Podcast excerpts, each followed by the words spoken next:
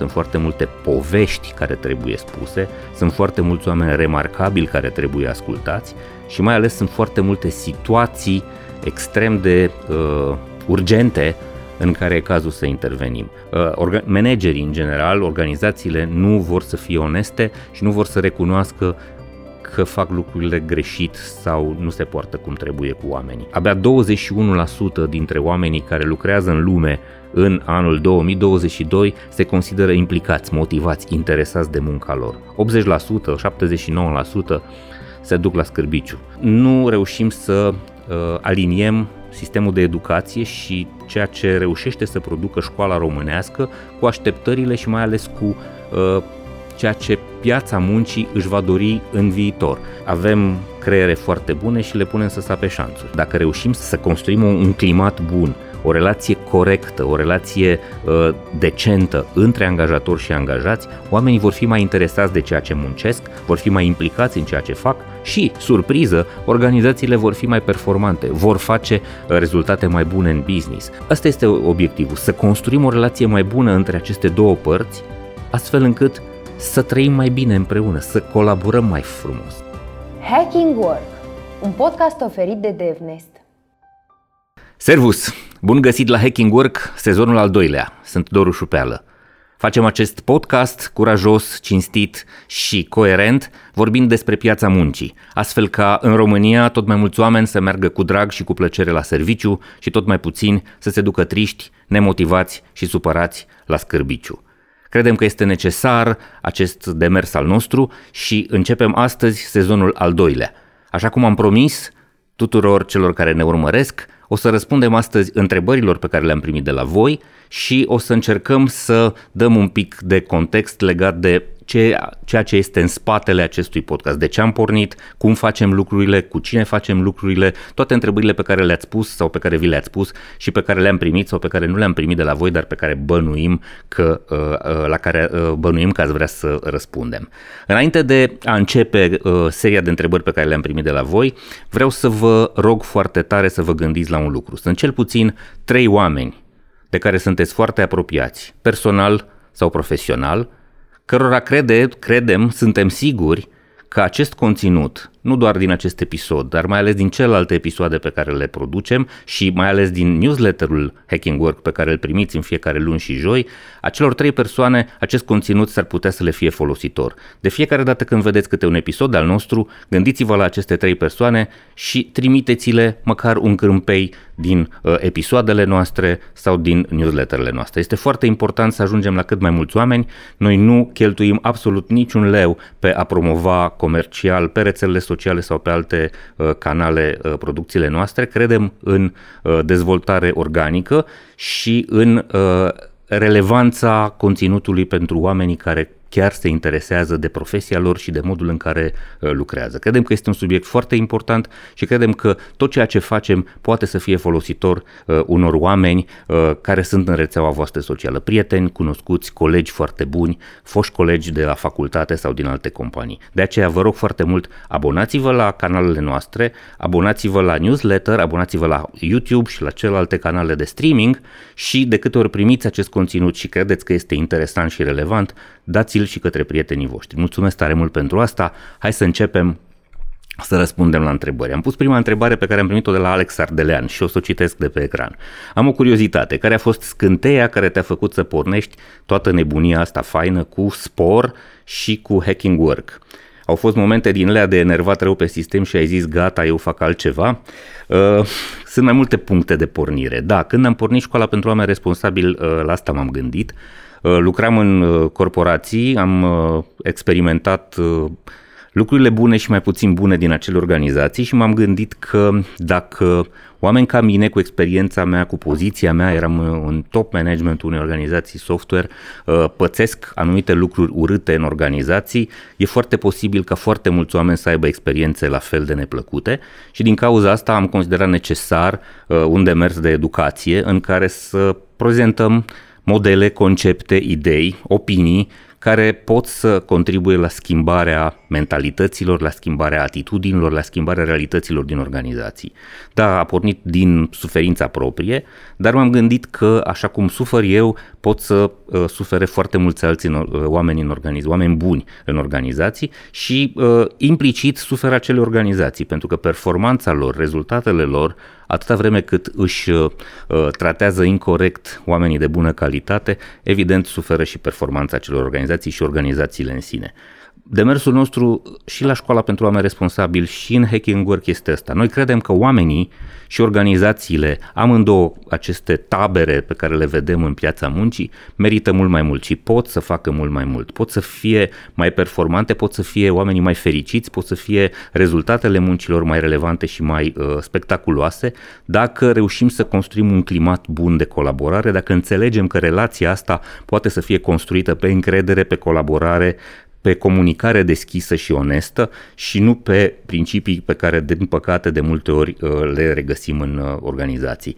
Deci, da, este din uh, suferință și m-am enervat rău pe sistem. Asta este real. Pe de altă parte, punctul de plecare al podcastului Hacking Work, a fost undeva anul trecut la sfârșitul lui uh, decembrie uh, 2021, când am primit o invitație, o idee, un mail de la prietenii noștri de la Pluria. Ei gândeau uh, o astfel de inițiativă și au spus, Doru, ce părere ai? Mă urmăreau pe rețelele sociale, urmăreau ce fac cu cursurile mele și cu evenimentele pe care le organizau și m-au întrebat ce părere aș avea dacă am face împreună un podcast despre muncă și despre piața muncii. Și am spus minunat, de mult mă gândeam la asta, însă nu am avut uh, resursele nici de timp și nici materiale logistice, nici o echipă uh, competentă sau pregătită să ducă un astfel de proiect și ei au venit cu ideea și cu sprijinul. Numele pe care îl avem astăzi este uh, un nume propus de colegii noștri de la Pluria și le mulțumesc pentru că este inspirat și cred că uh, definește foarte bine ceea ce facem. O să și lămuresc treaba asta cu numele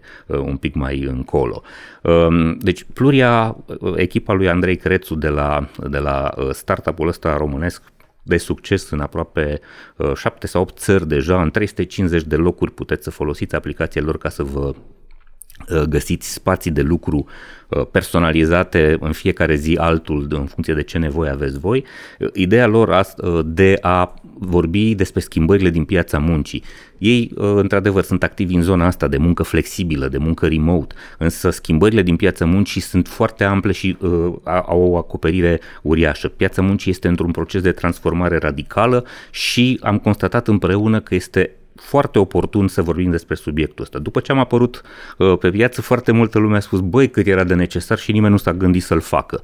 Mm, e posibil să se fi gândit și alții, e posibil ca foarte mulți alții să lucreze pe segmente, pe fragmente în, uh, în direcția asta și să facă lucruri valoroase, însă o construcție de genul ăsta, un, pro, un proiect multimedia care astăzi uh, îmbină Uh, atât podcast cât și newsletter plus evenimentele pe care le pregătim nu există și nu a existat și credem că este foarte folositor. Ne-am bucurat foarte tare ca uh, inițiativele noastre să se alăture și alte inițiative și ne-am bucurat foarte tare să fim parteneri și cu alții care cred că pot să contribuie la această schimbare de mentalități, schimbare de paradigmă în piața muncii. Ăsta este obiectivul nostru, să facem lucrurile mai bune în această relație dintre angajatori și angajați. Bun, am selectat patru uh, expresii care uh, de foarte multă vreme îmi stau în minte și pe care cu siguranță toți, absolut toți, le-ați folosit sau le-ați auzit. La cât scapi de la școală? La cât scapi de la muncă? Cât mai stai la serviciu? Și urarea să ai servici ușor.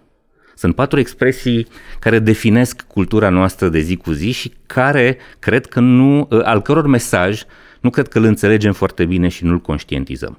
De ce este nevoie să scapi de la școală? De ce este nevoie să scapi de la serviciu, de la muncă?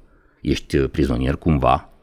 Te-a închis cineva acolo, ți-a pus cineva niște cătușe, ă, trebuie să evadezi, Expresia asta spune foarte multe despre modul în care de multe ori foarte mulți dintre noi vedem munca și de foarte multe ori această percepție pe care o avem are fundament în realitate. E foarte posibil ca sistemul de educație, dar și locul de muncă să fie pentru foarte mulți dintre noi un loc de pedeapsă, un fel de penitenciar, un fel de uh, spațiu în care suferim.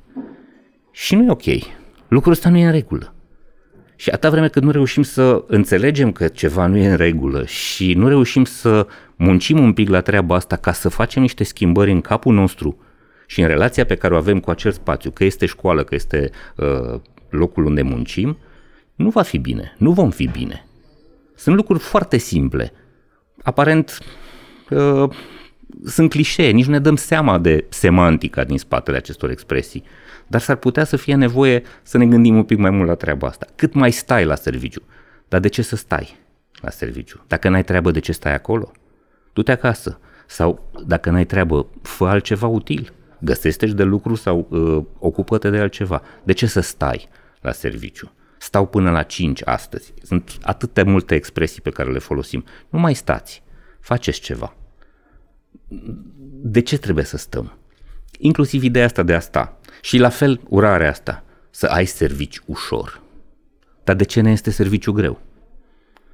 Și de ce, uh, ce înțelegem noi prin a avea servici? Am pus exact expresia asta pentru că așa se aude. Serviciu este de cuvântul corect, da? Să ai serviciu ușor, adică să intri într-un shift, în cele 8 ore de muncă, într-un schimb, da? Și să-ți fie ușor. Uh, dacă ți este greu, n-ar trebui să uh, faci acel serviciu sau dacă este greu ar trebui să te împaci altfel cu, uh, cu relația. În principiu, serviciul n-ar trebui să ne fie greu. Serviciul ar trebui să ne fie plăcut, relevant, folositor, pasionant, interesant, nu greu. Da? Și atunci nu trebuie să ne dorim să avem serviciu ușor, pentru că, în general, când munca ne este ușoară, uh, nu prea are valoare mai degrabă să fie muncă să-ți placă ce muncești, să ai serviciu plăcut, să ai serviciu folositor, să ai serviciu uh, uh, util oamenilor. Poate asta ar trebui să fie urarea pe care să ne o facem. Să mergi la serviciu de drag, să, să-ți fie drag la serviciu ar fi bună uh, o astfel de expresie mai degrabă decât asta cu stai serviciu ușor. Asta au fost niște gânduri pe care am vrut să le pun aici pentru că ele cumva completează uh, ideea pe care am uh, expus-o anterior la întrebarea lui Alex Ardelean. Și acum am adunat nouă întrebări de la echipa de voluntari, uh, o să vorbim și despre echipa asta de voluntari pe care o avem, sunt foarte mulți oameni care ne ajută cu foarte multe profile diferite. Ei au vorbit cu colegilor, cu prietenilor, își au pus unele întrebări și mi-au făcut o listă. În primul rând, de unde vine numele? V-am spus, numele este uh, sugerat de prietenii de la Pluria, dar expresia hacking work este o expresie care dă și numele unei cărți și uh, există în, inclusiv în literatura academică referințe la expresia asta. Uh, studiile științifice ne arată că în epoca modernă, adică în ultimii 10 ani, în epoca foarte actuală, ca să nu-i spunem neapărat modernă, uh, oamenii fac trei uh, lucruri legate de muncă, fac trei hacking-uri. Și avem așa, avem hacking time. De foarte multe ori, din cauza presiunii pe care angajatorii o pun pe angajați și a solicitării masive de efort din partea oamenilor, oamenii încep să inventeze metode prin care să-și fenteze angajatorul și atunci își inventează, de exemplu, întâlniri fictive și le pun în calendar astfel încât șefii lor să le vadă, doar ca să câștige timp să-și poată face sarcinile. De foarte multe ori solicitările angajatorilor sunt mai mari, mult mai mari decât posibilitățile oamenilor de a livra. Și pentru a echilibra cumva această balanță destul de dezechilibrată, oamenii încep să facă hacking time, să fure timp. În sensul că inventează tot felul de uh, lucruri, metode, uh, activități, uh, întâlniri, evenimente care să le arate celor care iau decizii, șefilor lor, că uh, nivelul de încărcare este prea mare și uh, să reducă într-un fel presiunea asta. Este hacking time. Mai avem un alt lucru pe care îl facem, hacking space.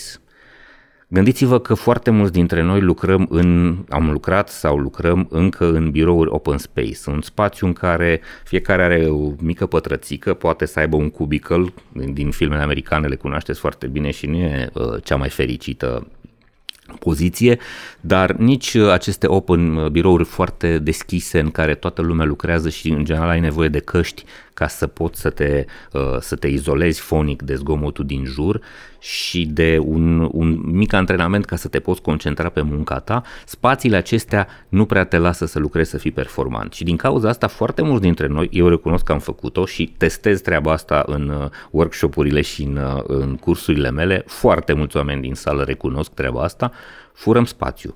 Adică ne rezervăm câte o sală de ședințe sau câte o sală de uh, meetinguri sau o sală de destinată uh, comunicării la distanță, inventăm, uh, legat de hacking time, inventăm întâlniri online cu tot felul de oameni care există sau nu, astfel încât să ocupăm un spațiu în care să avem liniște și să putem să ne uh, uh, concentrăm pe munca noastră.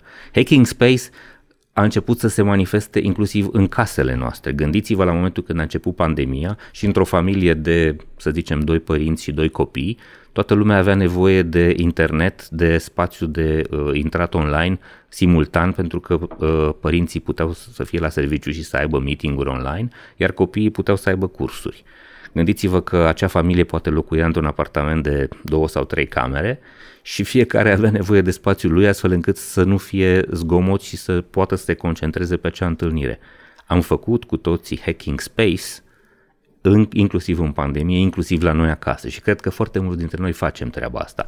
E nevoie să înțelegem că uh, acest hacking nu este uh, o activitate toxică, nu este o activitate negativă, nu este o activitate ilegală sau uh, irresponsabilă, ci trebuie să încercăm în mod natural să găsim soluții, să improvizăm uh, uh, tot felul de metode ca să putem să ne vedem uh, bine de treabă.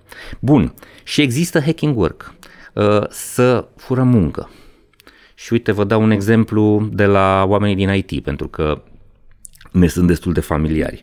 Uh, în mod normal, fiecare developer ar trebui să-și scrie liniile de cod uh, individual, da? să-și scrie toate acele comenzi pe care le, dă, le dau calculatorului prin intermediul limbajului în care programează. Dar există, de exemplu, ceea ce se numește uh, uh, uh, Stack Overflow.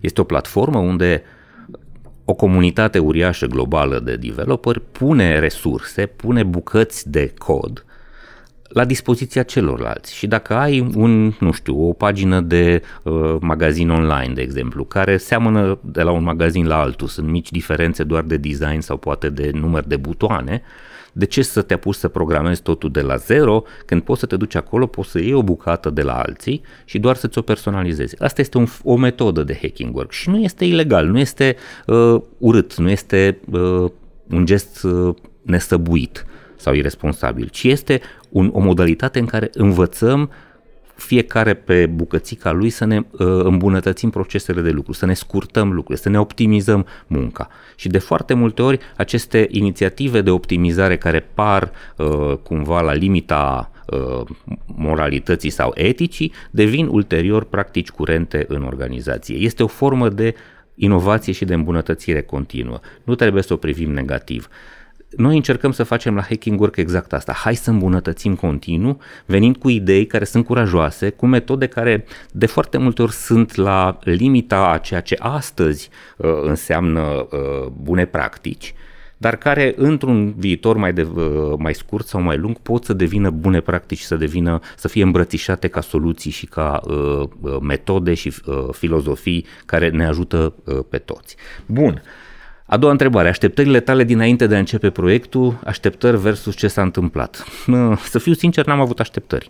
Am zis, trebuie să facem asta și să vedem ce este. Nu am avut o strategie, ne-am uh, propus niște obiective, am încercat să facem lucrurile corect, ne-am căutat modele și ne-am uitat la ce fac alții care fac foarte bine lucruri. Ne-am inspirat, de exemplu, de la Paul Olteanu și Mind Architect, de la uh, vorbitorii Inci Radu Paraschivescu și Cătălin Striblea, de la Andreea Roșca am învățat foarte mult uh, și de la podcast, podcastul ei, însă în rest am încercat să facem lucrurile după rețeta noastră, uh, încercând să răspundem la nevoile sau la uh, necesitățile pe care noi le-am identificat legate de domeniul nostru uh, strict de expertiză. Cu siguranță, de-a lungul timpului, încă de la primele episoade, am încercat să ne adaptăm la ceea ce ne-au spus oamenii, să înțelegem ce facem bine și ce nu facem foarte bine și să corectăm în timp uh, lucrurile astea. Deci n-am avut așteptări, iar ceea ce s-a întâmplat cumva uh, a confirmat că am avut o, uh, un instinct bun, că am avut o idee foarte bună, credem că avem succes și că facem lucruri de bună calitate și relevante pentru cei care ne urmăresc și credem că uh, mai ales contribuția oamenilor care ne urmăresc și care ne scriu este esențială în a ne îmbunătăți continuu. Întrebarea a treia este ce te-a luat prin surprindere. Păi, uh, cea mai mare surpriză am avut-o de la domnul Vladimir Putin. Noi am început uh, uh, Podcastul l-am publicat primele șase episoade pe data de 23 februarie. Am spus că începem într-un stil uh, Netflix, da? dând uh, o mare parte din uh, primul sezon. Am avut șase episoade excepționale cu Andra Pintican, cu Corina Neagu, cu Dorin Bodea, cu Magor Cibi și cu Raluca Anton și noi le-am publicat în 23 februarie, iar în 24 februarie Rusia a invadat Ucraina și nimeni n-a mai avut chef de niciun fel de alt subiect în afara războiului și a tragediei pe care vecinii noștri ucraineni au trăit-o. Uh, Asta a fost o surpriză absolut neplăcută pe care n-am avut cum să o anticipăm și vreme de câteva luni am suferit enorm pentru că atenția publicului nu era în direcția asta. Pas cu pas însă lucrurile au evoluat și încet încet am reușit să ne construim o audiență loială, să ne construim o rețea de prieteni, de follower, de colaboratori, de voluntari care au dus conținutul nostru către uh, foarte mulți oameni și cred că uh, această creștere organică nu putea să se întâmple altfel.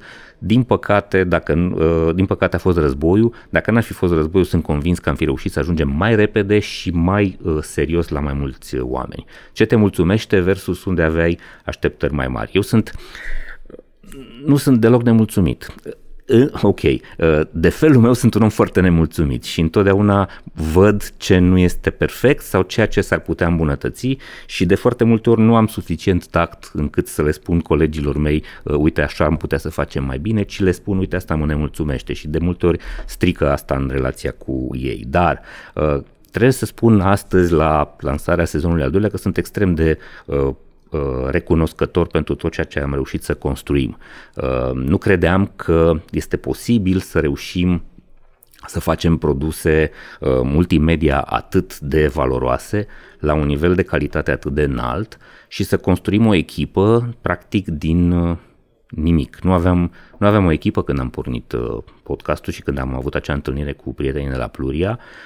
În câțiva câteva luni, în câțiva pași, am reușit să construim această echipă, bazându-ne pe uh, cumva pe comunitatea cu care uh, ne cunoșteam, în special oameni din Cluj, dar nu numai din Cluj, ci și uh, din restul țării, dar și din străinătate. Deci sunt foarte mulțumit, nu aveam așteptări mai mari, asigur, și eu mi-aș dori să avem un milion de followeri în primele șase luni și să reușim să uh, construim, nu știu, să avem niște conferințe, niște evenimente în care uh, să vină oameni remarcabili uh, pe care îi uh, îi difuzăm ca uh, surse de înțelepciune în newsletter sau în, uh, îi menționăm în podcast și să vorbească oamenilor. Sigur că asta ar fi uh, soluția ideală, însă uh, va dura ceva timp până când vom ajunge acolo. Ce s-a schimbat la tine când ai, de când ai început, nu, când ai început proiectul și de atunci încoace? Uh, uh, mi s-a schimbat programul, în sensul că am și mai mult de lucru și cumva am reușit să mă disciplinez mai mult, în sensul de a-mi organiza mai bine uh, zilele și de a grupa sarcinile astfel încât să, uh, să reușesc să fac față tuturor proiectelor în care sunt uh, implicat. De atunci încoace s-a schimbat modul în care înțeleg relația cu colegii mei, pentru că nu aveam uh, o echipă la momentul în care am pornit și astăzi am o echipă destul de mare despre care o să vă vorbesc un pic mai târziu și uh, cred că s-a schimbat foarte mult uh, sau uh, sper că reușesc să, se schi- să reușește să se schimbe modul în care lucrez cu ei. Uh, evident că nu ne-am cunoscut, uh, am uh, adunat o echipă foarte bună, dar cu oameni care nu mai lucraseră împreună, nu se cunoșteau, nu înțelegeam foarte bine proiectul, misiunea, asemenea uh, rolurile, uh, sarcinile fiecăruia și fiecare zi care a trecut de atunci a însemnat o îmbunătățire continuă, o uh, clarificare a capabilităților, aptitudinilor și punctelor foarte tare ale fiecărui membru al echipei și cred că uh, reușim să progresăm de la săptămână la alta și să facem lucrurile și mai bine, uh, chiar dacă la început eram destul de, eram o, uh, o gașcă de oameni entuziaști, dar lipsiți de foarte multă direcție și claritate. Bun, de ce continui să faci și sezonul 2?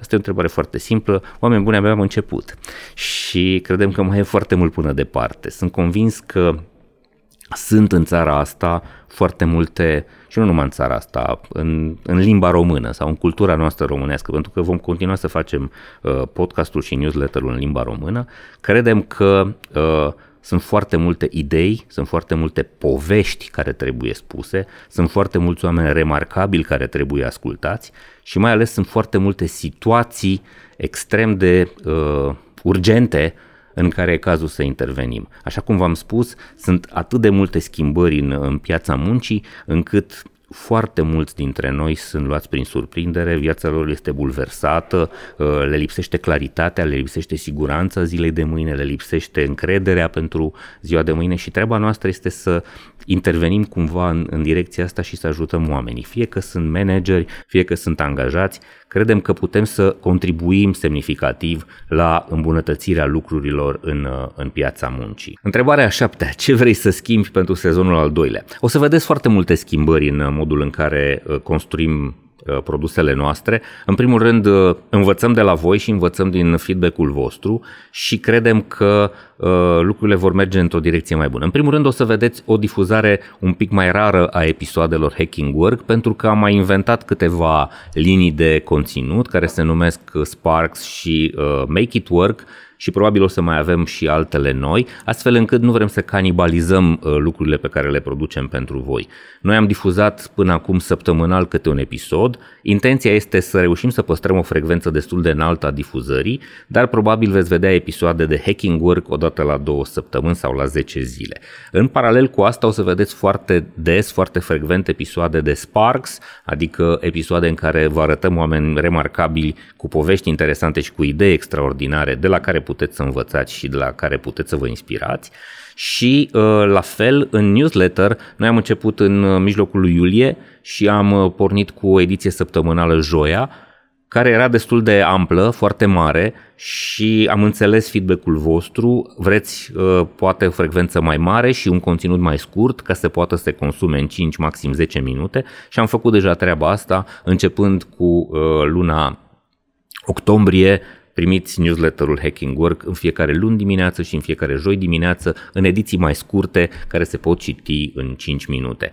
Uh, la fel, cred că o să schimbăm un pic strategia legat de uh, invitați, ne interesează foarte tare să avem foarte mult impact și treaba asta înseamnă că va, ne vom orienta mai degrabă către invitați cu un grad mai înalt de notorietate sau către invitați care au idei povești și uh, elemente de conținut care sunt realmente uh, spectaculoase, realmente capabile să impacteze, să ajungă la o audiență foarte mare. Asta nu înseamnă că o să ignorăm oamenii care nu neapărat au notorietate, uh, notorietate și care probabil nu au un, un public cu care să, să rezoneze în momentul ăsta.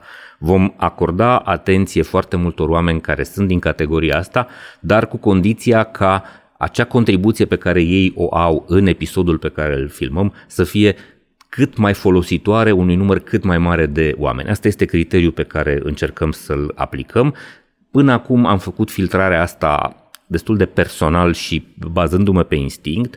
De foarte multe ori uh, ne-a reușit treaba asta, însă au fost și situații când episoadele nu au făcut neapărat uh, un succes mare la, la public și din asta încercăm să învățăm. Nu înseamnă că acei invitați nu sunt interesanți și nu sunt remarcabili, ci credem că uh, audiența are alte așteptări sau are alte preferințe. Bun, ce ai făcut bine și ce ai greșit în sezonul 1. Uh, am făcut foarte multe uh, greșeli, din fericire am reușit să înțelegem repede mesajele voastre și să le corectăm. N-aș sta să fac o listă cu uh, aceste uh, erori, eu cred că nu trebuie să uh, ne fie rușine să greșim, cred că trebuie să uh, avem încredere în ceea ce facem și că ne urmărim ținta, pe un traseu în care lucrurile nu sunt neapărat bine definite și nu e o hartă pe care să o cunoști foarte bine, întotdeauna vei face și pași greșiți și ceea ce este important este să înțelegi că faci această eroare, să îți cer scuze dacă ai deranjat pe cineva și uh, încă o dată ne cerem iertare tuturor celor pe care i-am deranjat într-un fel sau altul cu conținutul nostru și să uh, repari din mers lucrurile. Asta încercăm să facem. E un lucru pe care, din păcate, sistemul nostru de educație și cultura noastră națională pornind de la familie, de la ce învață copiii în familii, uh, ar trebui să, să-l schimbe. Această teamă de eșec, uh, rușinea de a uh, da greș. Lucrurile astea ar trebui să înțelegem că fac parte din normalitate și că nu o să reușim să obținem performanțe și nu o să reușim să progresăm semnificativ decât dacă îmbrățișăm eșecul și îl înțelegem ca un pas natural către performanță și către reușită. Nu o să reușim să sărim uh, din prima uh, la înălțime, dacă vrem să fim atleți, să sărim la 2 metri și 10 cum sar atleții profesioniști. Probabil primele sărituri vor fi la jumătate de metru. Asta nu înseamnă că este un eșec și de foarte multe ori o să dărâmăm acea uh, bară de lemn care uh, delimitează înălțimea. Nu trebuie să Ă, renunțăm și nu trebuie să considerăm că suntem incapabili sau că suntem neputincioși. Nu, trebuie să înțelegem că este un moment în care atât putem, dar trebuie să înțelegem din asta ce trebuie să facem ca să reușim să depășim acea barieră. Și pas cu pas să ridicăm bariera asta. Nu este un eșec, este un câștig. Fiecare eșec pe care îl înțelegem corect și pe care îl interpretăm și din care tragem concluziile care să ne ajute să-l depășim, este de fapt o victorie. Bun, de ce continui să faci asta? Pentru că oamenii au nevoie, pentru că organizațiile au nevoie, pentru că avem acea statistică făcută de Gallup în fiecare an a nivelului de angajament, de implicare, de interes al oamenilor în profesie, în munca lor, uh, la nivel global. Este o cercetare uriașă pe care o fac în fiecare an în aproape 180 de țări, vorbesc cu câteva sute de mii de oameni și concluziile care ies de acolo sunt că la nivel global uh, nivelul de implicare la oameni este foarte jos. Abia 21% dintre oamenii care lucrează în lume în anul 2022 se consideră implicați, motivați, interesați de munca lor. 80%, 79% se duc la scârbiciu, se duc la un loc de muncă unde hm, eu mă facă lucru, ei se facă mă plătesc.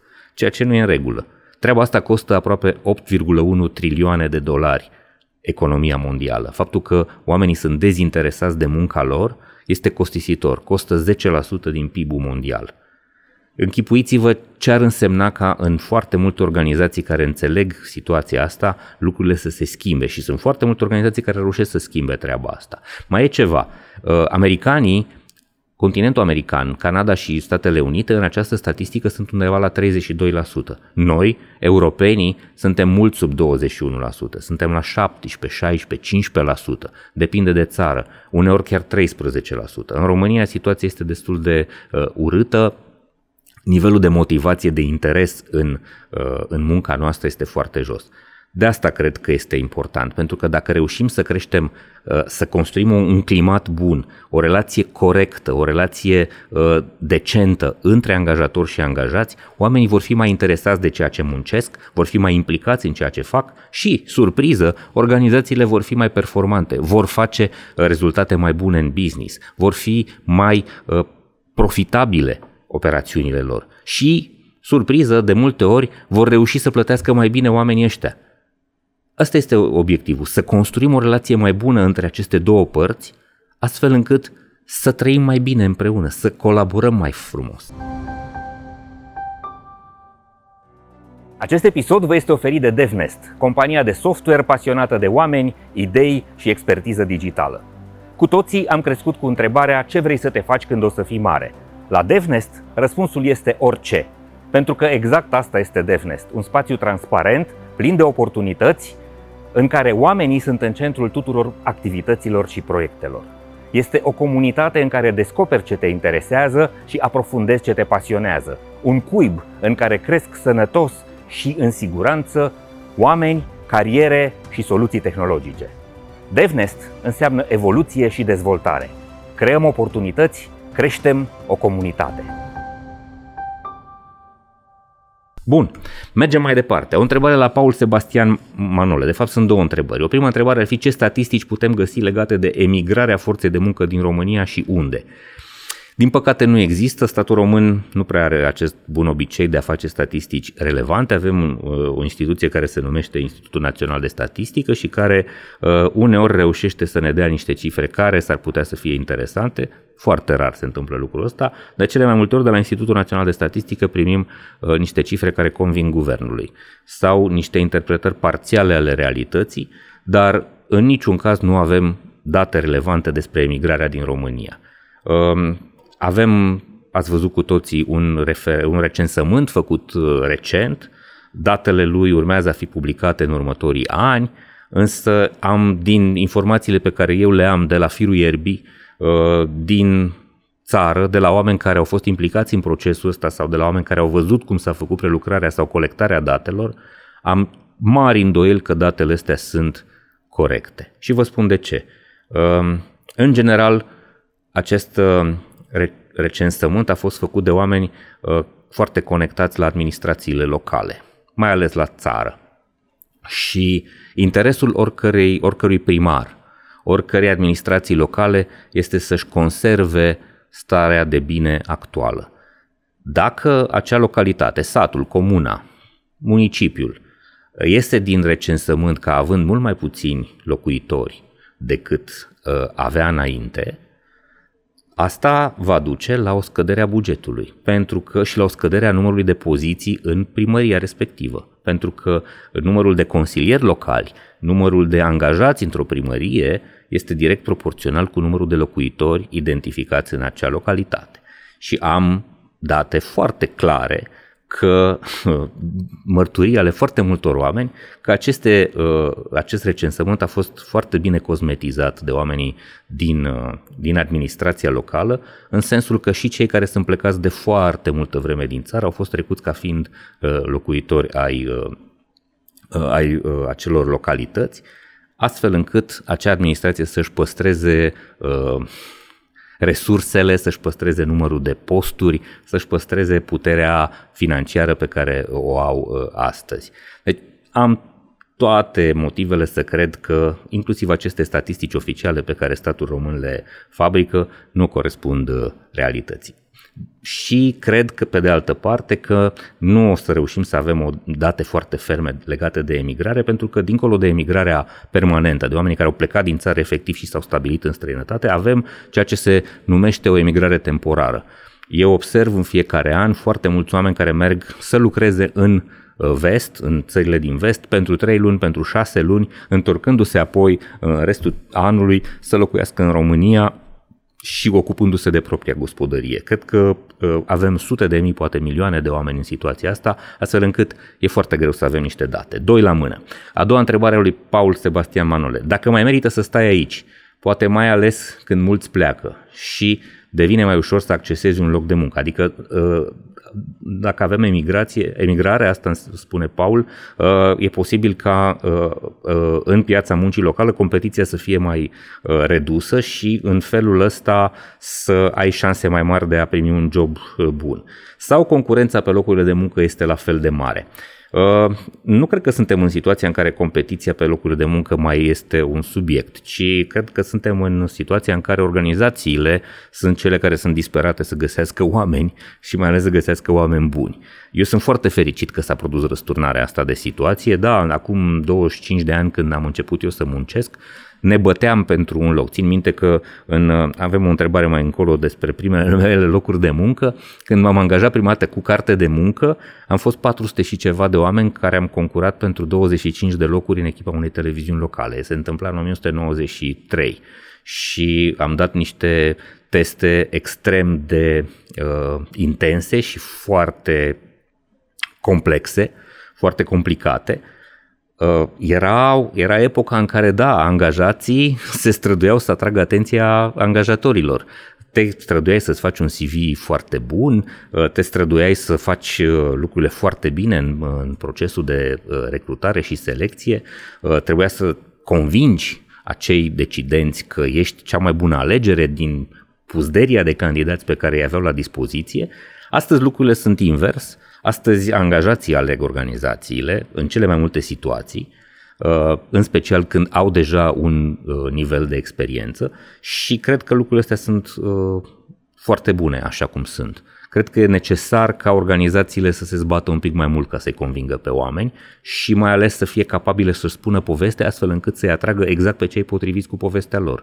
Pentru că, din păcate, de foarte multe ori în organizații ajung oameni care nu înțeleg ce fel de, orga- ce fel de companie uh, aleg ce fel de cultură are acea organizație, ce fel de scopuri și ce fel de valori are compania aia și oamenii sunt, ajung să fie foarte ușor nemotivați, dezinteresați, să nu se simtă în largul lor, să nu se simtă uh, bine acolo, să se simtă chiar uh, stresați și uh, nefericiți cu ceea ce muncesc și asta ar trebui să se schimbe, organizațiile ar trebui să fie un pic mai transparente, nu un pic, mult mai transparente, să vorbească mai clar despre ceea ce uh, oferă oamenilor și să reușească să-i aducă în interviuri și ulterior în pozițiile din, uh, din structură pe cei care sunt potriviți cu modul în care acea companie știe și înțelege să facă lucrurile. Bun. Despre invitați, întrebări tot de la uh, cei care ne-au uh, comunicat online. Cum îi alegi pe invitați? Așa cum v-am spus, vreau să aducem în fața voastră oameni care sunt interesanți și care au idei valoroase, oameni care au povești remarcabile și relevante din care putem să învățăm cu toți. Asta este scopul nostru. Noi facem educație, informație și încercăm să producem evoluție. Nu aducem invitați doar de dragul de a-i lăuda sau de a-i face pe, a le da mai multă notorietate. Nu asta ne interesează. Suntem convinși că am am încercat să vă păcălim dacă facem asta și nu este în uh, ADN-ul nostru lucrul ăsta. Alegem oameni care sunt relevanți, oameni care au lucruri, informații valoroase de prezentat sau care au modele personale din care cu toții putem să învățăm sau povești care sunt reprezentative. Dacă țineți minte, am avut în sezonul trecut uh, povestea Ștefanei Sopco, care ne-a vorbit despre foarte multe lucruri toxice din organizații. E un om care a vorbit uh, destul de deschis despre traumele prin care a trecut și cred că uh, reacțiile pe care acel episod le-a stârnit și pe YouTube și pe uh, blogurile noastre și pe rețelele sociale sunt relevante în direcția asta. Apoi, amintiri proprii din discuții, din episoadele anterioare. U, sunt uriașe, n-aș vrea să dezavantajez vreunul dintre episoade sau să pun într-un plan secund pe unul dintre invitați. Ceea ce țin minte este că uh, la sfârșitul discuției pe care am avut-o cu Raluca Anton, uh, amândoi, și eu și ea, ne-am uitat în unul la celălalt și am zis ce s-a întâmplat cu noi.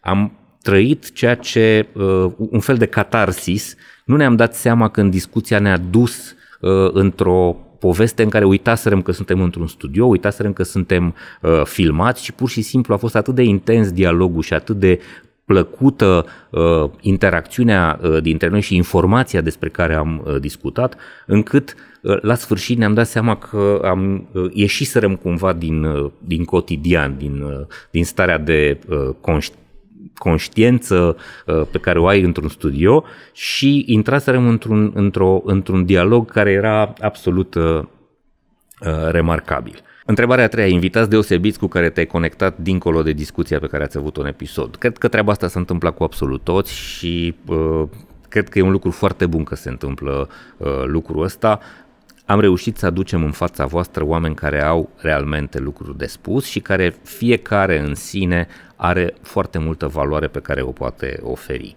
4. O clarificare despre faptul că alegem și subiectele dureroase sau nepopulare, atâta timp cât sunt relevante și reprezentative. O, da, am avut câteva episoade uh, pentru care am fost destul de uh, înjurați sau, mă rog, priviți uh, destul de uh, inconfortabil. Um, nu trebuie să fim de acord întotdeauna cu opiniile sau cu atitudinile sau cu poveștile oamenilor pe care îi avem în episod, însă trebuie să înțelegem că dacă oamenii aia există în piața muncii, sunt rele- relevanți, sunt remarcabili, reușesc să adune niște audiențe, reușesc să producă niște rezultate, niște schimbări, ar trebui să-i ascultăm. Am avut, de exemplu, un inginer IT pe care l-am protejat, i-am protejat identitatea, care a vorbit despre lucrurile mai puțin confortabile din uh, industria IT, în special din Cluj. Credem că astfel de voci trebuie ascultate, pentru că sunt niște semnale la care organizațiile ar trebui să reacționeze, măcar să conștientizeze că sunt lucruri pe care le fac nu neapărat în cea mai bună regulă. La fel am avut lideri de comunități de freelancing care evident nu sunt foarte confortabili că, prin existența lor pentru organizațiile care vor să aibă angajați. Freelancing-ul de multe ori este văzut ca o uh, competiție destul de uh, dificilă și uneori incorrectă de către angajatori și atunci uh, e normal să avem astfel de discuții, acel fenomen există, oamenii ăia vor continua să funcționeze, să lucreze și dacă vrem noi și dacă nu vrem noi și trebuie să le, uh, să le înțelegem și perspectiva lor. Încercăm să ne uităm la piața muncii din toate, uh, din toate unghiurile. Clarificarea invitațiilor controversați. Încerc să, am încercat să fac treaba asta și în uh, anterior. Nu cred că am avut invitați care să fie uh, uh, nepotriviți. Cred că toate discuțiile și toate episoadele pe care le-am făcut și pe care o să le facem și de aici înainte vor fi de folos celor care ne urmăresc. Anonim Anonimescu are o poveste un pic mai lungă. Ce sfaturi ar da unui angajat care, deși are un salariu mare, 13.000 de lei net, este captiv într-o companie, într-un departament toxic. Compania este un angajator foarte mare, bine cunoscut în România, uh, oferă servicii online, ce zice el despre organizație? Nu există claritate și transparență în obiectivele echipei din care face parte, comunicarea este greoaie cu managementul, nu există programe de employer branding, angajații sunt văzuți ca resurse, nu ca niște oameni, Empatia nu există decât în anumite zone ale companiei, deși lucrând la proiecte mari se întâmplă ca la 80-90% din livrare să se oprească, să se anuleze proiectul, proiectele sunt haotice în toate zonele de business, iar angajatul respectiv nu se regăsește și nu îi place ceea ce face, ajungând să fie victima stresului, deprimării, demotivării, chiar și a burnout-ului. Pleacă de acolo! N-ai de ce să stai. E foarte simplu. Angajații sunt văzuți ca resurse, nu ca niște oameni. Dacă vi se întâmplă treaba asta, plecați imediat. Căutați-vă, evident, un, înainte un loc în care să mergeți, căutați angajatori care sunt mai de treabă, mai buni, căutați informații despre ei, explorați treaba asta, nu vă împiedică nimeni să mergeți în interviuri, să mergeți să uh, discutați cu recrutorii altor organizații, căutați opțiuni mai bune, cu siguranță există orice fel de profesie ați avea, orice fel de rol ați avea, orice fel de organizație și specializare ați căuta. Există opțiuni mai bune, nu stați acolo unde nu sunteți tratați corect. Iar dacă ajungeți uh, să uh, trăiți stres, deprimare, depresie, da, uh, demotivare și burnout, este obligatoriu să faceți treaba asta, inclusiv să vă gândiți la câteva luni de pauză cu siguranță dacă vă permiteți treaba asta din punct de vedere al bugetului familiei. Dar nu rămâneți acolo, nu vă uitați la bani, ăia 13.000 de lei net s-ar putea să-i primiți din altă parte sau s-ar putea să primiți 11.500 uh, sau 12.000 de la alții, dar uh, banii pe care îi cheltuiți pe pastile și pe tratamente medicale să fie mai puțini, deci per total la sfârșitul lunii s-ar putea să ieșiți mai bine cu bugetul. Andrei Călin Scoarță ne întreabă care ar fi un lucru simplu pe care orice companie ar putea să-l facă pentru a avea un brand de angajator sănătos. Cel mai simplu lucru pe care organizația trebuie să-l facă este să-și respecte și să-și, iube, să-și iubească oamenii și să-i asculte.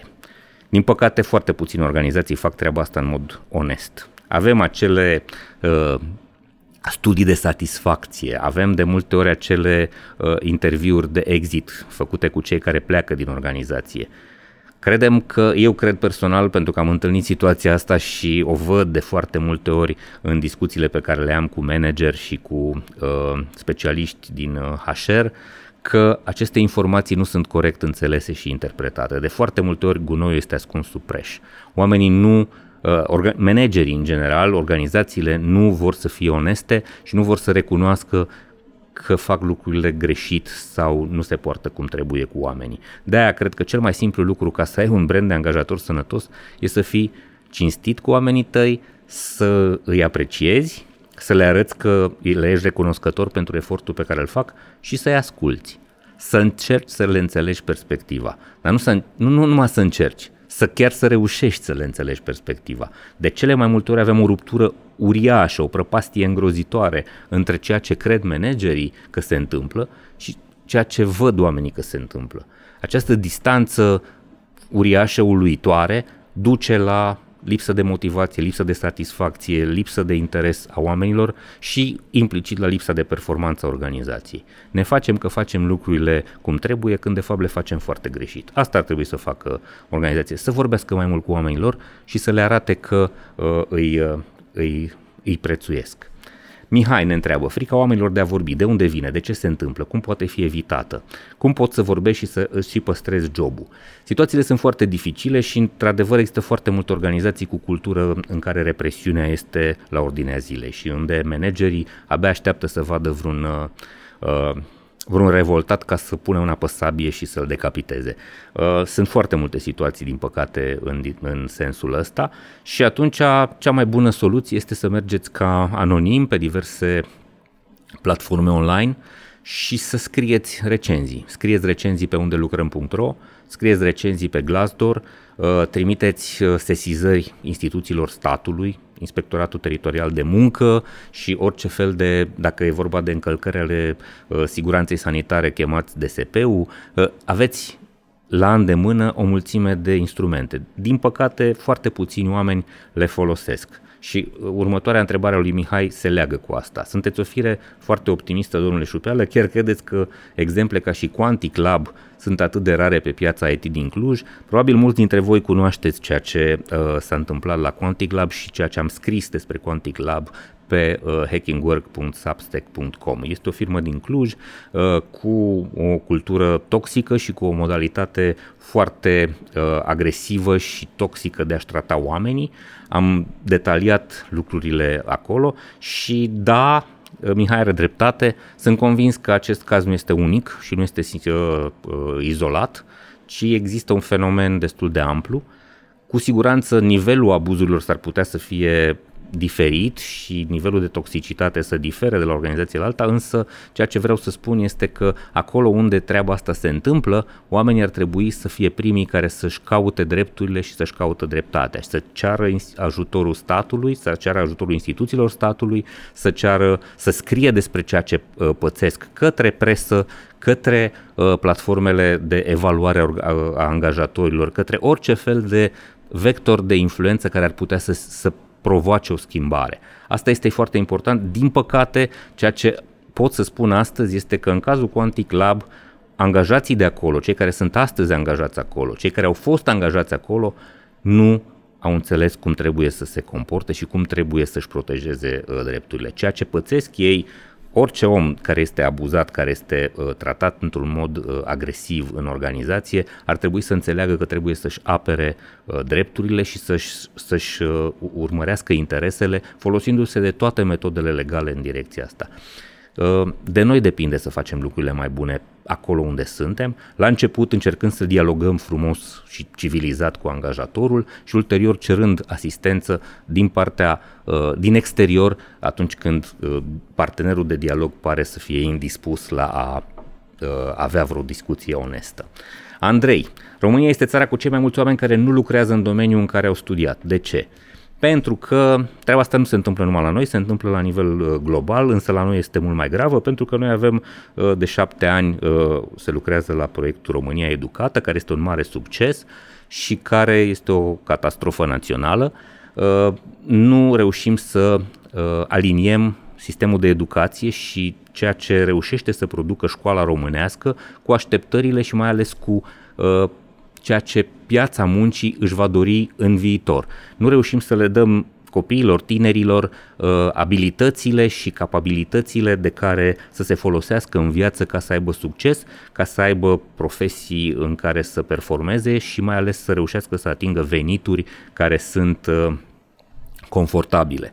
Din cauza asta, cred că trebuie să uh, apelăm fiecare la ceea ce se numește învățare autonomă, să încercăm să uh, ne perfecționăm, să ne îmbunătățim uh, în plan individual și mai mult decât atât, trebuie să îmbrățișăm situațiile în care organizațiile uh, investesc în educație. Sunt foarte mulți angajatori care dezvoltă proiecte și programe de învățare care îi ajută pe oameni să se actualizeze, să dobândească abilități și cunoștințe care să le fie folositoare în plan uh, profesional. Din păcate, aceste investiții ale organizațiilor de foarte multe ori sunt strict egoiste, sunt interesate doar de uh, sarcinile și de uh, abilitățile pe care oamenii trebuie să le îndeplinească și sau să le aibă în contextul acelei organizații, astfel că de multe ori ceea ce învață oamenii este folositor strict dacă rămân ca angajați ai acelui angajator. Aici ar trebui să dezvoltăm un pic lucrurile și să încercăm să investim mai mult în oameni pentru că, surpriză, și oamenii vor vedea că investiția în ei este una reală, nu este doar o investiție în interesele uh, directe ale angajatorului. Bun, Fiama ne întreabă, vă tot aud vorbind de mentorat în podcasturi și că ai avea un avantaj fiind angajat direct al unei firme pentru că ai ocazia de a face cursuri și a avea mentori. La ultimele două joburi mi-am făcut training aproape individual, deoarece companiile respective, nume mari în piață de altfel, erau extrem de dezorganizate pe subiectul ăsta. Cursuri de învățare pe subiectele de care aveam nevoie, tot individual le-am accesat. Și din păcate ăsta este trendul în companii, pentru că stânga-dreapta cam tot asta aud. Înveți singur ce are compania nevoie de la tine și îmbunătățire profesională faci tot singur. Deci mentoratul este mai degrabă ceva iluzoriu, dat fiind că nici măcar onboarding și training nu prea se mai face. Este o situație individuală, cred că se întâmplă destul de frecvent, din păcate uh, organizațiile care gândesc în felul ăsta sunt și neperformante și uh, lipsite de credibilitate, dar pe de altă parte, trebuie să vedem că există în piață organizații care sunt interesate de oamenilor și care investesc destul de mult în programele astea de învățare. Oameni buni, de voi depinde să le căutați, de voi depinde să accesați organiza- relația cu organizațiile de genul ăsta. Nu stați în firme unde uh, lucrurile astea nu se întâmplă sau în care trebuie să faceți singuri eforturile astea.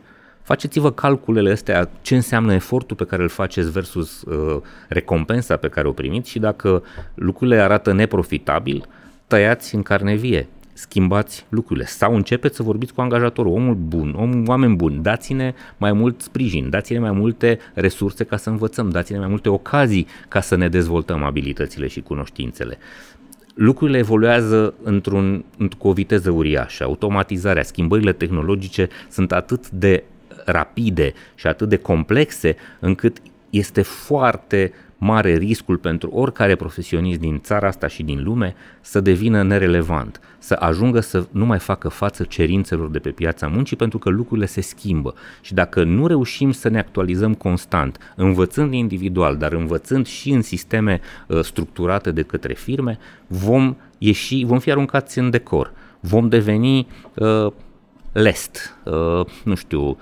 marfă perisată, marfă stricată și nimeni nu-și dorește să facă treaba asta. De aia e nevoie să fim conștienți că este obligatoriu să ne actualizăm, să învățăm, să reușim să ținem pasul cu schimbările din jurul nostru și să investim timpul nostru, energia noastră și înțelepciunea și inteligența noastră în a asimila uh, abilități, cunoștințe, uh, metode de lucru care să ne facă valoroși în continuare în piața muncii, să fim relevanți pentru uh, angajatori. Veronica Bălan spune că este necesară o dezbatere despre diferențele de gen în industria IT și nu numai, foarte de acord. Da? Și dacă mai există diferențe salariale sau nu uh, și există efectul de tavan, the sailing effect pentru femei în companii. Nu am o statistică, din păcate nu există, însă sunt convins că sunt foarte multe organizații în care uh, există încă discriminare de gen. Pe de altă parte, România este una dintre țările, cel puțin în sectorul IT, una dintre țările cele mai uh, progresiste, uh, statistic vorbind, uh, din Europa. În România România este una, alături de Bulgaria și încă niște țări, țările în care femeile au foarte mult, uh, o, proporție destul de mare uh, în poziții de management și chiar în, în rolurile de, uh, de lucru în organizațiile din sectorul tehnologic. Știu că stăm mult mai bine decât, decât țările vestice, care sunt mai conservatoare, dar asta nu înseamnă că situația este ideală. În continuare, diferența asta de gen este semnificativă, probabil există cam o femeie la trei bărbați în organizațiile din tehnologie și treaba asta are și, cum să spun eu, rădăcini naturale, pentru că uh, modul în care ne alegem profesiile este influențat de la, din copilărie și din uh, modul în care ne jucăm și de interesele noastre uh, individuale, însă cred că și sistemul de educație și cultura națională ar trebui să vadă lucrurile un pic diferit și să dea uh, șanse și acces egal și fetelor și băieților către uh, diverse uh, zone care pot să pară mai degrabă feminine sau mai degrabă masculine. Uh, Veronica spune așa, eu aș vrea să văd mai mulți angajați care își fac curaj să povestească despre experiențele lor, ca să mă pot conecta cu ei. Vorbește despre episoadele noastre. E foarte fain să vezi manager, director, profesor care vin și își împărtășesc cunoștințele și expertiza, dar e mai fain când vin oameni cu povești zguduitoare și sonore.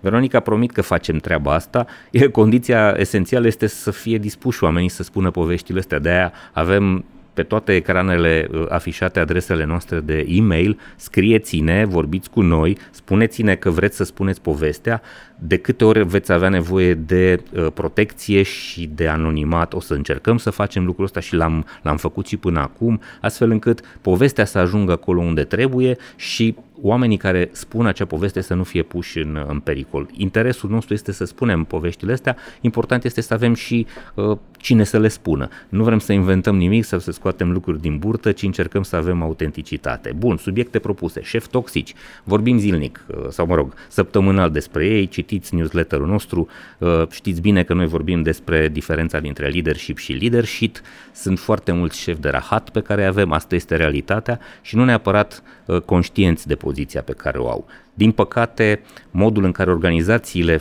promovează oamenii și ăsta este de foarte multe ori defectuos. Sunt foarte mulți oameni care ajung în poziții de decizie pentru că sunt forțați sau pentru că li se dă un context potrivit, dar nu sunt ajutați să și învețe lucrurile care ar trebui, pe care ar trebui să le știe ca să facă bine poziția de lider. De, de aia, de acolo, sursa toxicității este în primul rând în faptul că cei care sunt promovați în poziții în care iau decizii nu înțeleg că modul în care ar trebui să-și exercite rolul e diferit de ceea ce știau ei să facă până în prezent. Cu siguranță sunt oameni foarte pricepuți în plan profesional, dar nu este suficient lucrul ăsta. Ai nevoie de mult mai multe abilități și mult mai multe cunoștințe ca să poți să fii un lider bun. Și treaba asta trebuie educată. E nevoie de un proces de învățare care e complicat și care necesită foarte mult timp și foarte multă energie. Organizațiile, din păcate, nu fac treaba asta și nici oamenii care ajung în poziții de uh, leadership nu înțeleg că trebuie să învețe mai mult sau să se actualizeze mai mult. 2. Cum recunoști o organizație în care nu merită să-ți pierzi timpul? Simplu, simți că îți pierzi timpul. E cea mai bună uh, treabă. Organizațiile în care oamenii sunt nefericiți, organizațiile în care tu nu te simți bine, organizația în care tu nu simți că are sens să mergi. E foarte simplu nu trebuie mai mult decât atât, nu trebuie vreun test special. Dacă ți-e bine acolo, dacă simți că munca ta are sens, înseamnă că ești în poziția uh, potrivită. Dacă simți că oamenii investesc în tine, dacă simți că oamenii au încredere în tine, dacă simți că poți să discuți onest cu oricare om uh, din organizație, că ți-e coleg, că ți este uh, șef, că ți este conducător, uh, atunci ești unde trebuie. Dacă nu, nu ești unde trebuie. Cât de realist este, uh, mai este astăzi regula celor doi ani pe opoziție? Nu cred că trebuie să ne uităm la niște parametri atât de fixi. Uh, cu siguranță lucrurile evoluează mai repede acum și oamenii, în special tinerii, au așteptări uh, mult mai mari în a progresa rapid. Uh, tinerii, în general, vor să crească repede, vor să obțină progrese rapide și să facă pași foarte mari. Mai mult decât atât, cred că nu mai vorbim de poziții, ci cred că vorbim despre schimbări de profesii. Uh, profesiile sunt tot mai granulate, tot mai uh, specializate, tot mai nișate și uh, nu cred că organizațiile vor mai lucra foarte multă vreme pe structuri ierarhice foarte fixe. Lucrurile astea mergeau în epoca industrială, însă în epoca economiei cunoașterii schimbările sunt mult mai rapide și mult mai complicate, astfel că să stai doi ani pe un rol poate să fie într-adevăr un lucru care nu e uh, uh, fericit, pe de altă parte sunt roluri, poziții, uh, misiuni în organizații unde e nevoie să stai 5, 6, 10 ani ca să ajungi la performanță. Depinde de ceea ce faci. De exemplu, în research and development, în cercetare, în dezvoltare de produs, uh, i-aș sfătui pe oameni să stea cât mai mult, pentru că uh, acolo este partea cea mai frumoasă și poate vrei să petreci întreaga viață în inovație. Da? Apoi, uh, dacă mai sunt valabile modelele de carieră, la ce te raportezi când îți construiești experiența? Modele versus potențial și coaching. Uh, e foarte complicat. Cu siguranță, uh, cred că nu mai putem să desenăm cariere pentru oameni pe distanțe mai lungi de un an, doi, trei. Nu e realist. Pentru că lucrurile în, jur, în jurul nostru se schimbă atât de repede și atât de puternic încât nu poți să-i propui și nici nu-și doresc. Tinerii milenialii și mai ales zeții nu prea își doresc să, li se, să le arate cineva cum o să arate cariera lor peste 10 ani. Nici nu cred că își propun să lucreze vreo 10 ani. Munca pentru generațiile tinere a devenit o prioritate de pe locul 4-5 încolo și mi se pare că trebuie să înțelegem situația asta. Așa că nu văd că, odată, e nerealist că nu știi cum o să evolueze lucrurile, doi la mână, oamenii își se schimbe foarte des domeniul profesional pentru că se plictisesc repede și pentru că descoperă oportunități noi. Apar sute de meserii noi în fiecare an și o să continue să apară. Așa că toată zona asta pe care astăzi nu o putem bănui uh, va, va schimba, va, va genera niște schimbări la care uh, trebuie să fim conștienți că trebuie să răspundem. Deci, e greu să mai desenezi un traseu de carieră pe o distanță mai lungă de uh, un traseu de carieră realist, uh, mai, pe o distanță mai lungă de 2-3 ani. Bun, abuzuri și experiențe negative în companii ar fi potrivit un expert în legislația muncii și la experiențe, oameni care au curajul, disponibilitatea de a povesti astfel de situații. Da, vrem să facem treaba asta, am spus-o uh, și am avut-o pe, de exemplu, pe Corina Neagu, care este jurist și care a vorbit despre cum trebuie să reacționăm, la fel a vorbit uh, Andra Pintican, urmăriți și online, cred că este necesar să uh, vorbim despre treaba asta, dar nu o să putem să ne transformăm episoadele în ședințe de consultanță juridică, nu asta dorim, ci vrem să intermediem conexiunea asta și mai departe fiecare să-și caute uh, ajutorul acolo unde îl găsește și e competent. Corneliu Zota, există vreo țară civilizată, bogată, fără cercetare și industrie dezvoltată? Evident că nu. Noi suferim aici. Guvernul ar trebui să creeze facilități, legi și oportunități pentru reindustrializarea României. Cred că termenul ăsta nu e fericit nu neapărat vrem industrializare, ci cred că trebuie, trebuie să investim în economie performantă, oricum ar arăta ea, uh, cu siguranță a face cercetare și dezvoltare, adică inovație, este direcția bună ne arată performanțele oamenilor din țara asta și mai ales ceea ce reușesc ei să facă atunci când pleacă în străinătate. Avem creiere excepționale și avem oameni foarte bine uh, pregătiți și dotați, însă nu știm să uh, îi folosim. Ceea ce spun eu deseori despre uh, modul în care ne folosim inteligența este că batem cuie cu laptopul, cam asta arată, așa arată România, avem creiere foarte bune și le punem să sape șanțuri. Din păcate, atâta înțelegem să facem astăzi, cu siguranță nu avem o strategie uh, națională, cu siguranță nu avem cei mai competenți oameni care să dezvolte strategia națională și politici în, uh, în, uh, în țara asta, dar cred foarte tare pe de altă parte că mediul privat poate să facă treaba asta mai bine decât îl face statul. Marius Ciucă mă întreabă care a fost primul meu job. E o poveste foarte lungă. Am început să lucrez când eram în liceu, nu e job, era part-time să zicem, sau mă rog, era freelancing, uh, era în anii 90, 1990-91 și am fost meditator. Eram în clasa a 10 și a 11 și a 12 și am uh, lucrat cu copii uh, ai unor prieteni ai familiei noastre. Îi învățam matematică pentru clasa 4 a 5 a 6 și lucram chiar și la limba și literatura română cu ei, pregătindu-i pentru uh, examenul de admitere în liceu. Pe vremea aia se dădea examen de admitere. Asta a fost uh, ce am lucrat prima dată, apoi între clasa 10 și a 11 am săpat șanțuri într-o uh, fabrică din uh, uh, Brașov, unde se introducea, era tot așa, 1990 sau 91, se introduceau cabluri de telefonie ca să se comunice între secții și am fost muncitor necalificat, dădeam cu târnă copul și cu lopata, am vrut să câștig uh, bani ca să pot să stau o lună într-o tabără pe munte și am reușit să fac uh, treaba asta. Primul meu uh, angajament a fost după ce am început să lucrez. La început am lucrat ca reporter pentru un ziar local în uh, Brașov și nu am avut carte de muncă, am lucrat acolo aproape un an, după care am fost angajat în acea televiziune, în prima, una dintre primele televiziuni uh, locale din România.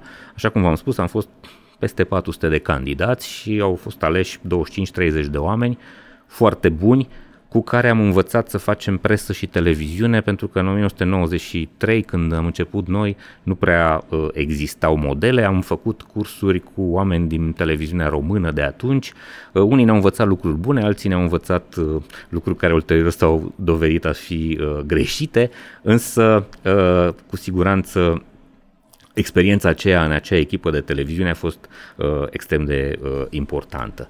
Bun, Lara Cronium ne-a întrebat pe uh, e-mail Știu că ești doctorand la UBB și probabil că și predai. Nu, nu predau decât ca invitat. Mă duc cu mare plăcere la uh, să țin seminarii foarte practice pentru studenți. Sunt mulți profesori tineri și extrem de valoroși la Facultatea de Științe Economice din Cluj, la Facultatea de Business din Cluj, la Facultatea de Științe Politice, Administrative și Comunicare din Cluj. Mă mai duc la Universitatea Transilvania, la Facultatea de Sociologie și Comunicare. Sunt profesori cu care sunt prieteni, care se gândesc foarte bine că ei acoperă o zonă teoretică extraordinar de valoroasă pentru studenți, dar că studenții au nevoie și de uh, experiență practică și de fiecare dată mă duc cu cazuri concrete, discutăm situații uh, pe care eu le-am uh, întâmpinat profesional sau uh, cazuri, uh, studii de caz care sunt notorii și lucrez cu studenții două, trei ore, patru ore în dezbateri și în învățare interactivă prin, uh, uh, prin dezbatere. Cred că este foarte important să aducem chestia asta practică pentru studenți, dar nu predau și nu cred că mă interesează să fac treaba asta. Cred că sistemul de învățământ universitar are un model care nu corespunde, e foarte depășit și conservator și nu corespunde cu așteptările mele. Eu m-aș duce foarte de foarte multe ori cu mare drag pentru studenți. Facem asta la școala pentru oameni responsabili, oferim la fiecare curs al nostru 2, 3, 4 locuri în sală pentru studenți și pentru absolvenții care uh, sunt la început de drum. Le oferim gratuit ca bursă uh, și îmi place foarte tare să fac asta, însă Sistemul universitar nu este încă pregătit să acomodeze oameni care vin din uh, economia reală și încă favorizează oameni care uh, sunt un fel de dinozauri și care uh, au niște poziții foarte sigure și niște cursuri foarte depășite. Repet, sunt foarte mulți profesori tineri cu care îmi place și sunt onorat să lucrez și asta acolo văd schimbarea, însă sistemul uh, în sine este încă mult prea uh, putred și osificat. Ce părere ai despre cultura organizațională a UBB uh, sau AFSEGA? Ce vreau să spun, vreau să spun doar lucrurile pozitive, o să fac un video separat în care povestesc experiența mea de doctorand și mai ales uh, traumele pe care le-am reușit să le acumulez în relația cu birocrații din uh, universitate, uh, dar acum aș spune doar atât, am întâlnit în programul ăsta de doctorat, am avut șansa să lucrez cu un mentor extraordinar, un om foarte tânăr și foarte priceput, extrem de respectat pe plan internațional în zona de cercetare și mai mult decât atât, el mi-a deschis foarte multe uh, uși și am avut ocazia să merg la conferințe internaționale cu cei mai mari profesori și cei mai mari uh, și cele mai bune universități ex, uh, care au performanțe extraordinare în cercetare din Europa în zona de inovație și creativitate și pentru asta sunt extrem de uh, recunoscător și profesorului meu și Facultății de Științe Economice și Universității Babeș-Bolyai a fost o șansă extraordinară. Partea aia altă cu experiența uh, negativă legată de faptul că birocrații încă iau deciziile cele mai importante în universitate, o să o explic uh, într-un alt video și sper ca ea să fie schimbată în timp. Un anonim mi-a cerut, prezintă-ne echipa ta pe scurt. Wow, am, uh, am o echipă destul de mare, complexă, însă sunt patru oameni uh, care, uh, cu care lucrez zi de zi. Ei sunt Izabela, Ioana, uh, Diana și Tomi și ei sunt echipa mea de bază. Apoi uh, sunt oameni foarte tineri, în general, uh, în general uh, oameni care au studiat marketing și comunicare și care vin din facultăți diferite și fiecare este foarte diferit uh, față de ceilalți. Am reușit în șase luni să descoper care le sunt punctele tari și care le sunt punctele slabe și să le aloc uh, uh, sarcini pe măsura, pe măsura capabilităților fiecăruia și cred că avem armonie și uh, facem lucrurile tot mai bine. Pe lângă asta avem o echipă de voluntari uh, de vreo 15 oameni care s-au oferit uh, să ne ajute. Trebuie să spun că și cei patru oameni care sunt astăzi echipa mea permanentă au fost la început voluntari și așa i-am, i-am descoperit. Mi s-a părut important să invit oamenii care vor să participe la proiectul Hacking Work la început să facă voluntariat și cei care au simțit nevoia de a participa la ideea asta și au, au avut disponibilitatea de a lucra permanent aici, au devenit cumva echipă de bază. Dar avem în echipa de voluntari oameni extraordinari, oameni cu experiență bogată, oameni care sunt manageri, antreprenori, uh, proprietari de business, avem uh, directori de companii, oameni care uh, fac cu plăcere uh, voluntariat și ce înseamnă asta? Se uită la episoadele astea pe care le vedeți voi înainte de a fi difuzate, uh, ne spun ce ar trebui să montăm, ce n-ar trebui să montăm, ce, care sunt momentele mai valoroase sau mai puțin valoroase din, uh, uh din episod și la fel ne ajută foarte tare în uh, scrierea newsletterului, le dăm să citească mare parte sau o parte dintre uh, materialele pe care le uh, alegem ca uh, lucruri relevante și uh, importante pentru conținut și ei uh, le scriu, le prezintă pentru cei care citesc newsletterul într-un format accesibil și scurt. Uh, lângă asta aș pune echipa de la Parametru, sunt niște oameni foarte buni din Cluj, talentați și uh, creativi, care fac toate aceste producții video. Dacă vedeți purici pe uh, emisie, tot de la ei este, dar în general nu se întâmplă. Uh, sunt oameni foarte buni, acum i-am făcut să râdă, sunt în spatele camerelor, sunt, uh, am mare încredere în ei și sunt foarte bucuros și onorat că uh, lucrez cu ei. Dincolo de asta, uh, avem o mulțime de oameni care ne urmăresc și care ne sprijină, sunt cei care comentează sau ne scriu și ei, eu îi consider echipa noastră extinsă și uh, sursa de inspirație și de, de direcție corectă pe care uh, trebuie să o luăm. Avem la fel foarte mulți parteneri și sponsori care ne ajută să facem treaba asta și care vin și ei cu o contribuție importantă în direcția calității și relevanței conținutului pe care îl facem pentru voi. Deci suntem o echipă destul de mare și de foarte multe ori mi este foarte greu să uh, o coordonez de aceea, de multe ori, uh, deleg foarte mult sarcinile și îi las pe uh, oameni să se uite. Proiectul Hacking Work este realizat de Pluria, unde lucrăm.ro și Școala Spor. Pluria este o platformă digitală de spații flexibile pentru echipe hibride. Prin intermediul aplicației Pluria, profesioniștii și echipele pot să-și rezerve spații de lucru și săli de întâlnire în peste 200 de spații de coworking în 5 țări din lume, între care și România. Munca hibridă se face inteligent, confortabil și eficient cu Pluria. Școala Spor oferă educație modernă, informală și interactivă, livrată de tutori cu o experiență profesională de vârf, dublată de o structură academică solidă. La Școala Spor creștem lideri, construim viitor. Unde lucrăm.ro este cea mai mare comunitate online dedicată angajaților din România. Pe unde lucrăm.ro găsiți recenzii scrise de către angajați despre companii, despre salarii și despre procesele de angajare. Pe unde lucrăm.ro găsește angajatorul care chiar te merită. Și acum am ajuns la final. Uh, dragii mei, cred că am vorbit foarte mult, însă, pe de altă parte, uh, sunt bucuros că am reușit să răspund cât mai multor întrebări pe care mi le-ați uh, trimis. Vă mulțumesc tare mult că vă uitați la noi, că ne urmăriți că ne ajutați cu mesajele voastre să ne corectăm, să facem lucrurile mai bine și să progresăm, să facem lucrurile mai folositoare pentru uh, voi. Până la următoarea noastră întâlnire, următorul nostru episod, care este deja filmat și o să vină uh, foarte curând. Vreau să vă mulțumesc încă o dată că ne urmăriți, să vă urez să fiți uh, sănătoși, voioși și mintoși și să ne vedem cu mare drag la următorul episod. Servus! Ascultă episoadele Hacking Work pe YouTube, Spotify și celelalte platforme de streaming. Abonează-te acum!